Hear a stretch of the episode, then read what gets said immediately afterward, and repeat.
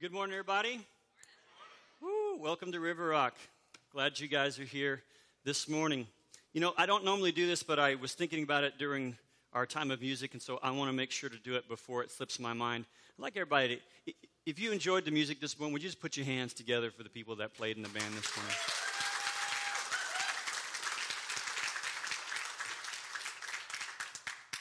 I'm a musician, so I know about this, but many of you maybe do not play a musical instrument. My son is just trying to learn the guitar, so our house is full of wonderful noise. And so it takes a long time with a lot of hard work to do what these guys are doing up here. And it's easy to miss that. So thank you for the effort that you put in every single week, guys. It means a lot. All right, we're going to be talking about relationships today. And why are relationships so important?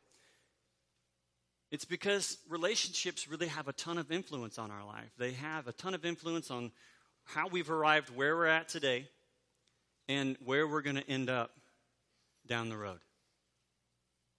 Right? Someone has said, show me your friends, I'll show you your future. Right? The Word of God says, bad company corrupts good character. And the opposite is true as well. Here's what Jesus said about it. Open up to Matthew 18, if you would. Matthew chapter 18. Turn on your phones and look at Matthew 18. Matthew chapter 18, one verse, verse 20. It says, where two or three are gathered in my name, I am there among them. Where two or three are gathered in my name, I am there among them. And so why is Jesus so interested in the gathering of his people? Have you ever asked yourself that question? Why is Jesus so interested in that? And I believe it's because that's where real life change actually occurs. The reality is, we are so pleased that you are here this morning.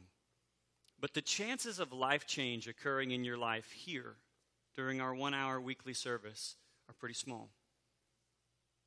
But when you gather together intentionally with smaller groups of men and women of God, in community groups and in discipleship opportunities, that's where real life change can occur. And so if you're not in a group right now, I'm just relax, take a deep breath, let you off the hook real quick. Look, you're probably already thinking of reasons why you're not planning on being in a group this fall, right now. And so here's the question of the day. Why walk alone?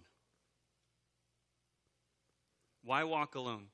Now, immediately, some of you guys just thought of several reasons or excuses as to why you want to walk alone. All right? But I just want to walk through a few of those today, and let's just discuss them. All right? The first one is naivety. Okay? Naivety. Now, there's two kinds of naivety. One is one that comes from ignorance, and one that really stems from pride. The first one we'll talk about is ignorance, and that's one where people just don't know any better. They've never dove into intentional, close relationships with men and women of God, and they don't know how powerful it can be in their life. So they just don't know what they don't know, okay? And the other one comes from pride. Now, this stems from people who naively believe that they can walk through life, and they're strong enough, and they can handle it all by themselves. There's a story about Muhammad Ali. He was on an airplane, and the flight attendant walked over to Muhammad and said, hey, you need to buckle up, sir, before we can take off. And Muhammad Ali puffed his chest out and said, Superman don't need no seatbelt. To which the flight attendant abruptly replied, and Superman didn't need no airplane either. Buckle your safety belt. Right? So we think sometimes that we can just do it on our own. And that's just pride. And pride will keep you from great things in your life if you're not careful. And the question is, are you humble enough to admit this morning that you may not have it all together? And you might just need other people's help to walk through life. That's all I'm going to ask you to do. I'm not an expert at anything I'm going to teach you on today. In fact, I was telling somebody before the service, I'm preaching to myself as much as you today. But would you just open your heart this morning and ask yourself, would I be open to walking with somebody else in life? If you're not planning on doing that, just would you be open to doing so? Okay? The second reason why we often choose to walk alone is temperament. And this one's interesting, right? Some people, they just say, man, I'm just an introvert. I don't like being around small groups of people. And you say, that's never going to change. It's just the way I am. All right? Maybe you feel that way this morning. But I think what's important for us is to grasp God's view of community and the purpose and the role of it in our lives instead of just settling for our own human view of community and saying, that's just not something I'm comfortable doing. Because God asks us to make community a non-negotiable in our life. Over and over again in His Word, He asks us that. Now listen, if we approach the rest of our life with that same mindset, of that's just my temperament, that's just the way I'm wired, I mean, wouldn't that be great? Because we could say, like, when it's time to go to work in the morning, I'm just not comfortable being around those people. That's just not in my temperament. I'm just going to not go to work today. Or maybe it's school or a class that you're in. I'm just not going to go to school because I'm just not comfortable. That's not my safe place. Right? But we don't skip those things. We don't skip those things because we place importance on those things. And we forget that God places enormous importance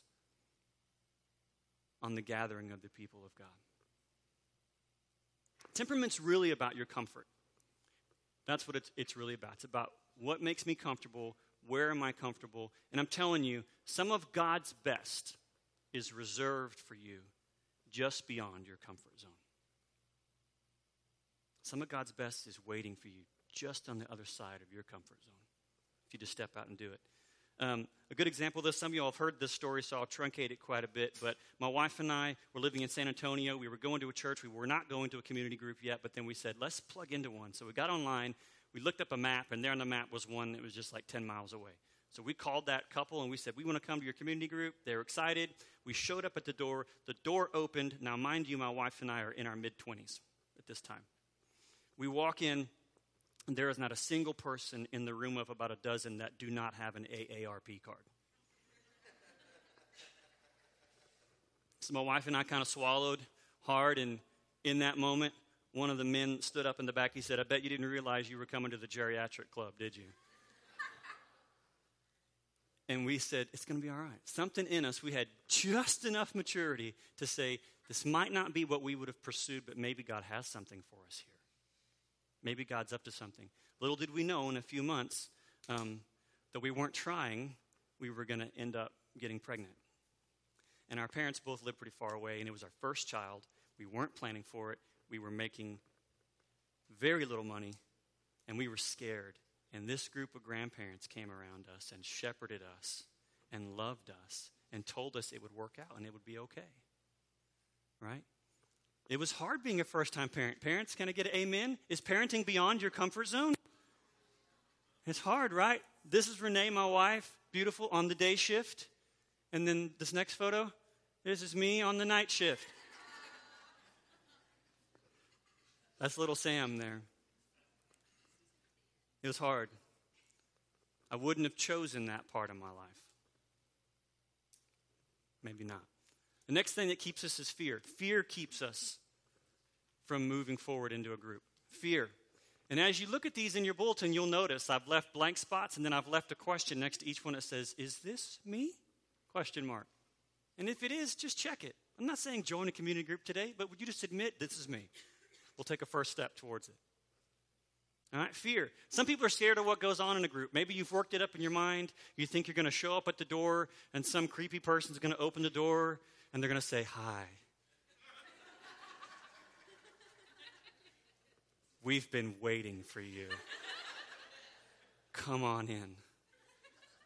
And then there'll be a circle of chairs, maybe with candles. And in the middle, there'll be one chair for you. Maybe it's kind of what we said earlier. It's a fear of meeting new people. You have that fear, right?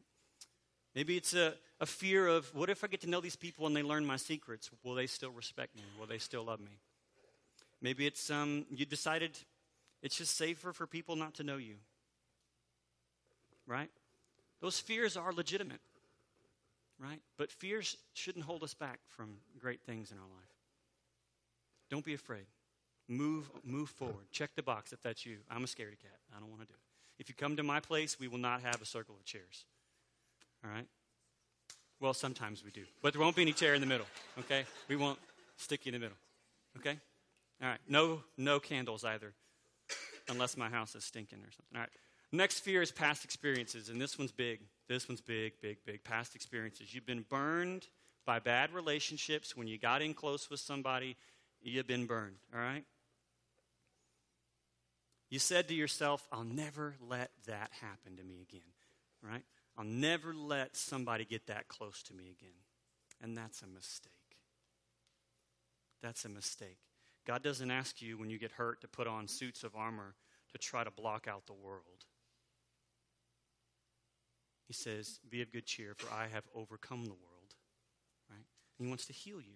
He wants to heal your broken relationships. We talked about that a couple weeks ago with forgiveness and restoration. All right?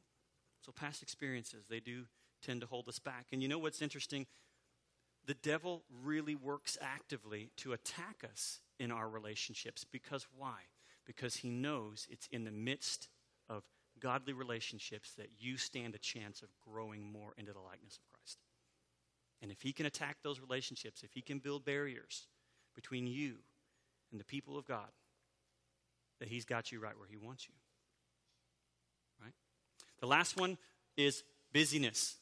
Now, I should see pens checking everywhere right now. This is me. Busyness. We say to ourselves, man, I would love to go to a community group, but I'm just too busy. I'd love to do it, but I'm too busy. And there are many things that we don't do because of this excuse. Things we know we should be doing, things we know that would make our life better and others' lives better if we would just do it. But we say, I'm too busy to do it. Now, I recently heard a pastor share on this topic. I wish I could say that this was mine. I totally stole it. I'm going to own it because it's really good, and it convicted me big time. And this is what the pastor said. Learn to be honest with yourself. If you find that there are great things missing in your life right now because I'm just too busy for that, learn to stop saying that and say it like this. Apparently, that's just not a priority for me right now. Now, that's real. That's real.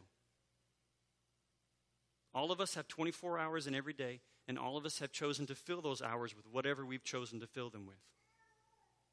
Right?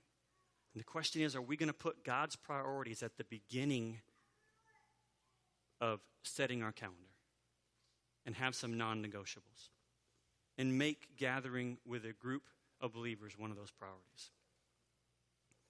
You know, if you look at your wife, men, the next time she says, man, we haven't gone out on a date in like months, and you say, what did Stephen tell me to say? Oh, yeah. Apparently, that's just not a priority for me right now. It's going to get real. It's going to get real quick, right? It's not a priority for me. Don't allow your schedule to run you. This is an American epidemic. You run your schedule. Reprioritize your life. Look at the early church in Acts chapter 2, verse 46 through 47. I'm not going to run through both of them, but just throw those up there for me if you would. Acts chapter 2, 46 and 47. What's that first line say? To doing what? To meeting together. And we're not asking for every day. In fact, I don't want you to come to my house every day. Just pick one day a week and say, in addition to this large gathering on Sunday, I'm going to come and be with a smaller body of faith where life change can happen. Okay? Begin with God's priorities. When you sit down with your weekly planner, sit down with a more important book, the Word of God. Set your planner according to the Word of God. You know, I think inside most of us agree with all this. We don't disagree. We agree with it and we say, yes, and not only do I think we agree, I think it's a huge need. It's a huge need in our life today. It's a built-in human desire that we ignore in our busyness and in our fears and in our temperaments, etc. Now, for those of you who are younger in the room, I apologize for what's coming next. Tell me if you know this. Come on, those of you who are a little bit older. Making your way in the world today takes everything you got, right? Taking a break from all your worries sure would help a lot. Do we want to sing it? Would that make it better? Wouldn't you like to get away? Come on, everybody. Sometimes you want to go where everybody knows your name. Dum, dum, dum, dum. And they're always glad you came. Bob, listen to this now. You want to be where you can see our troubles are all the same. You want to go where everybody knows your name. Now, that was about a bar.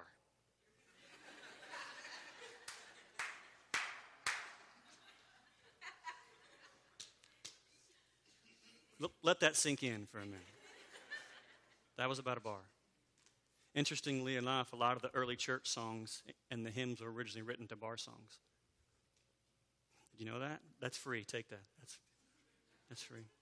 Shouldn't that be the church? Shouldn't that be the church? When you walk in here and everybody knows your name. And some of those people know the names of your kids. And then a smaller chunk of those people know what your kids are going through right now.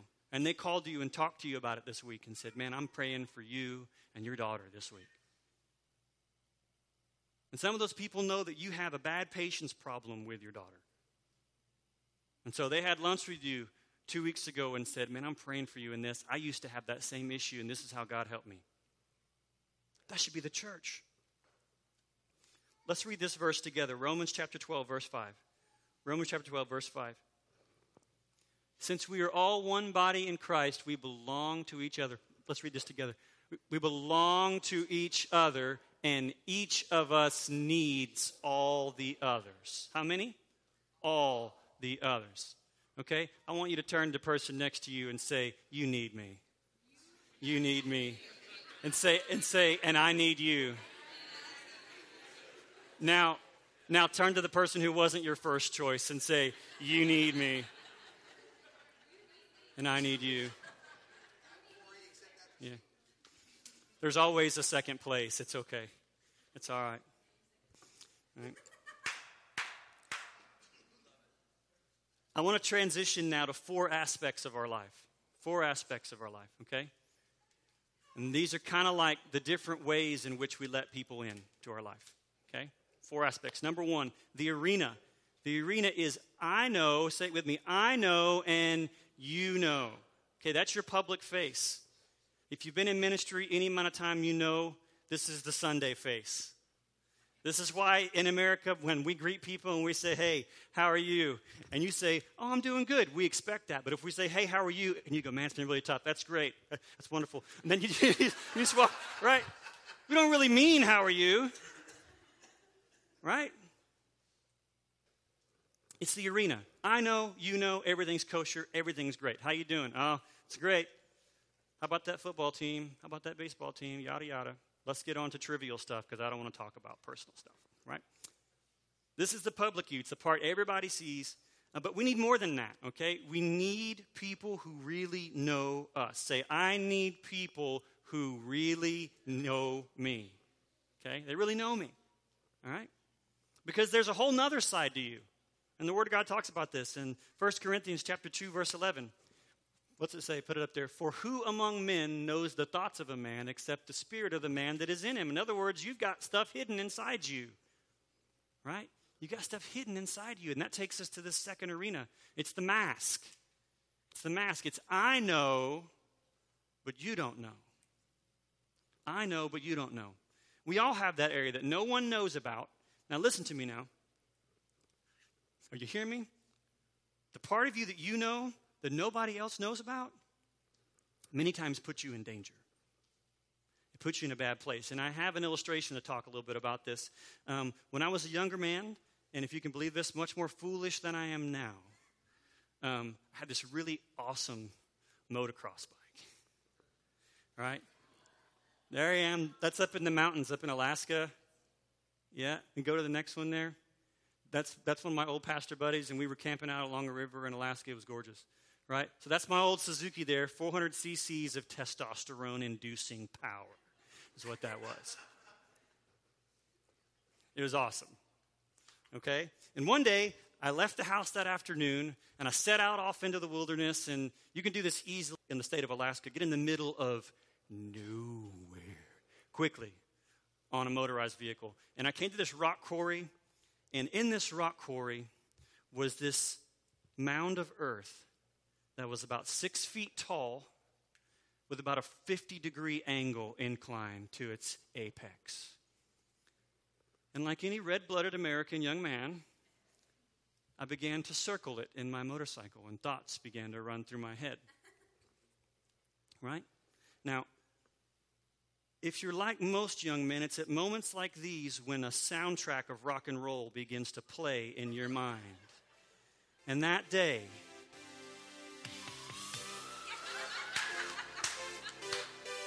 that's right, David Lee Roth, might as well jump, baby. Right? I backed up to about 100 feet away from that puppy, dropped it down in first gear. I was gone, man. And it was one of the most beautiful sights in my recent memory. When I launched off of that dirt, it was like a cruise missile leaving a battleship. I arched up into the air. I was a motocross superstar. Angels were singing along with David Lee Roth. I touched the face of God. And then the consequences of my sin found me out. As gravity kicked in. Never have the words been more true. Pride cometh before a fall. I realized so quickly that I had no idea how to land this meteor that I was riding. The motorcycle pitched into a nose-down dive. The earth was so tiny beneath me. And I remember falling and impacting nose wheel first, the shocks bottoming out, it catapulting my body over the bike face first into the dirt. I had no idea you could hit the ground that hard and be alive afterwards. I am convinced as my spinal column compressed, I am 1.5 inches shorter now than before that day. And as I lay there choking in the dust, unable to breathe for an agonizing, had to be 30 seconds or so, I am going to die in a gravel pit in the middle of nowhere because nobody knows where I was or what I was doing. I know, but you don't know. And we all need people who will protect us. I need people who will protect me. I needed somebody there when I was circling the Evel Knievel launch to say, bad idea, no. No, have you ever done this? No, it's going to be great. You know, no, bad idea. Stephen, abort now. Look at 2 Corinthians chapter 4. It says, instead we have renounced shameful secret things, not walking in deceit or distorting God's message. But we commend ourselves to every person's conscience in God's sight by an open display of the truth. Now, inherent in this verse is this idea that there are some people in our life that we are just transparent with, that they get access into our life, and we're not distorting anything. Everything's out on the table for them, and we need that accountability. Listen to me, accountability is the secret to overcoming habitual sin in our lives. And this is something a lot of American Christians choose to walk without, is accountability. Could be any of those reasons we listed up front. Fear or pride, whatever it is. But you need people that you're accountable to. Give somebody permission to watch over your soul. Listen, when we go on vacation, we ask somebody, will you please watch over my house while I'm gone? This is our house. How much more important that we would have somebody watch over our soul, right? So choose carefully, but choose people to do that for you, okay? The third spot is blind spots. And that's, I don't know, but you know. I don't know, but you know. We all have these blind spots. Friends don't let friends embarrass themselves. Several weeks ago, I preached a message, and I forgot that I had my sunglasses around my neck. And not one of you people, not one, looked at me and said, Steve, take the glasses off. Nobody. So I preached the entire message with sunglasses hanging around my neck. I may as well have had Bahama shorts and flip-flops on as well, right? But you need people to tell you, man, you got a little booger in your nose there. You need to get that off. You know? When you get up to sing, you need somebody who's like, zip it up, man. Your fly's undone, right?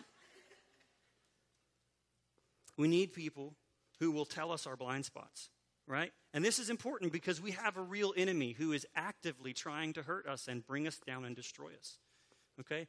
Look at 1 Peter chapter 5, verse 8. Be sober, be on the alert. Your adversary, the devil, is prowling around like a roaring lion, looking for anyone he can devour. He's just waiting for you to turn your back, right? And so you need somebody who can see your blind spots, who can watch your back for you. And this strategy of his, it usually works because most of us opt out of this. And we don't have anybody watching our backs. And we walk alone, and we get eaten. All right? Coming to the end here, stay with me, all right? Because we need people who will be honest with us, right? Who's doing that for you? Who has the ability to point out your blind spots? Because you don't want just anybody pointing out your blind spots, right? You want people that you know love you, you know they're for you, you know? And you know, you need somebody with some tact, because if it's somebody who's constantly badgering you and telling you everything that you're doing wrong, that's not good either, right? So you want somebody who will encourage you as much as they'll point out your blind spots to you. Proverbs chapter 27, verse 6 says this: faithful are the wounds of a friend, but the kisses of an enemy are deceitful. Right? When it's a friend, when it's somebody you know loves you and is for you, you'll hear it and you'll receive it. Right? So choose wisely in that, but choose someone who's got your back. Okay? The last arena is our potential. And the potential is, I don't know. And you don't know either. I don't know, and you don't know. All of us have unrealized potential inside of us. And it's God who knows it. And you're saying, so how does a group of community help me with that if I don't know and they don't know? Here's how it works. Because God is the one who knows. And God has this thing called the church. And it is through the church that God chooses to move more times than not to help us grow. It is through the church and through those relationships that the Holy Spirit will speak through people to us. And it makes a big difference in our life. My potential as a husband, as a father, as a pastor will never fully be realized until I surround myself with really good quality people who have the ability to speak into my life with love and with gentleness and with concern and with no agenda. Right? I need people who will help me grow. I need people who will help me grow. Ephesians chapter 4, verse 16. This is our last verse for the day. It says, from him the whole body, fitted and knit together by every supporting ligament, promotes the growth of the body for building up itself in love by the proper working of each individual part. We've all got a connection to one another. We can build each other up. We can strengthen each other, and we can help each other grow. And see, small groups give us a place where one person can sharpen the other. Ask yourselves today, do you have these types of relationships that we've been talking about? Because you can find them in community groups. And even in a community group, you're probably going to have to be transparent with someone. Invite somebody into your life. Let them try to help you. Don't be prideful. This will make all the difference in your growth as a man or woman of God. We need more than casual surface friendship relationships where we just got a mask on. We need to be the church. And that happens in the context of these relationships. All right, as we close today, I want you to look at the back of your connection card. The back of your connection card. There's boxes there you can check about a relationship with God, or about community groups, about baptism, about a lot of different things, okay? By the way, it's not too late for baptism. If you want to be baptized on the 27th, you can check that box today, okay? There's prayer requests you can fill out. Now, here's what I'm going to ask you to do. Everybody look up here. Lean in now. Come right here. I need Jesus real bad. And so do you. We need Jesus. And if you don't know him, this is the first relationship you need to focus on today. You need to take the opportunity today and let him in. If you don't know Jesus, let us introduce you to him. There's a box there that says, I'd like to know more about walking with Jesus. Would you just check that box? It's so simple. Check that box. And then when one of us calls, because we will, pick up the phone. And begin walking in that first relationship, that first community. That's so important. Jesus said, I no longer call you servants, but I call you friends. Right?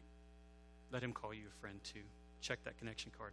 Other relationships are ones we've been talking about all morning. Our community group program is the easiest way to do this. We encourage it strongly. C groups are where you'll be encouraged to actually apply and follow through with the things you've heard on Sunday. You'll watch others grow into the people of God, and you'll say, man, I want that too in my life. All this begins with you today. If you've never done this, all this begins with you is just with a simple check mark. I'd like more information about community groups. Would you check that? And what I'd like for everybody to do is bow your heads. As our ushers come, they're going to bring some of our offering plates up. Finish this card, and as the offering plate passes you today, drop this card in there. Fill out your prayer request. We love to pray with you guys today. What's your next step? Okay? Let's bow our heads. Heavenly Father, we thank you so much that you yourself, since the beginning of the beginning, have been in community with the Father, the Son, and the Holy Spirit. And you have drawn us together as a body of Christ this morning in a large gathering. And Father, I pray that we would see the great benefit and the great need to gather together during the week. Father, I pray that we would remember that many times it's not because we need to be there for us, but it's because we need to be there for somebody else that week. That they need us to show up in their lives. God, help us not to be a Christian that's so focused on what our needs are and what our preferences are, but rather we would show up and serve and love and hug and listen to and understand others. Because I know, Father, that type of person never is short on friends who want to listen and understand and love them back. Help us to be that people. That's what the world needs. That's what the world was drawn to in the early church, God. They weren't drawn to a fancy service or great music or an eloquent speaker, but they were drawn to a love from people gathering in each other's homes, even amidst persecution. We want to be that group of people again. Help us to be that for your kingdom's sake. And Father, we thank you for blessing us how you have so much by providing for every need in our life. And at this time when we receive the offering, God, we just offer it to you and we say this isn't even ours, it's yours. And so we're just giving back to you that which is already yours. We love you, Father. Have your way in our life. We give you our checkbook. We give you our calendars. Have your way. In your name we pray.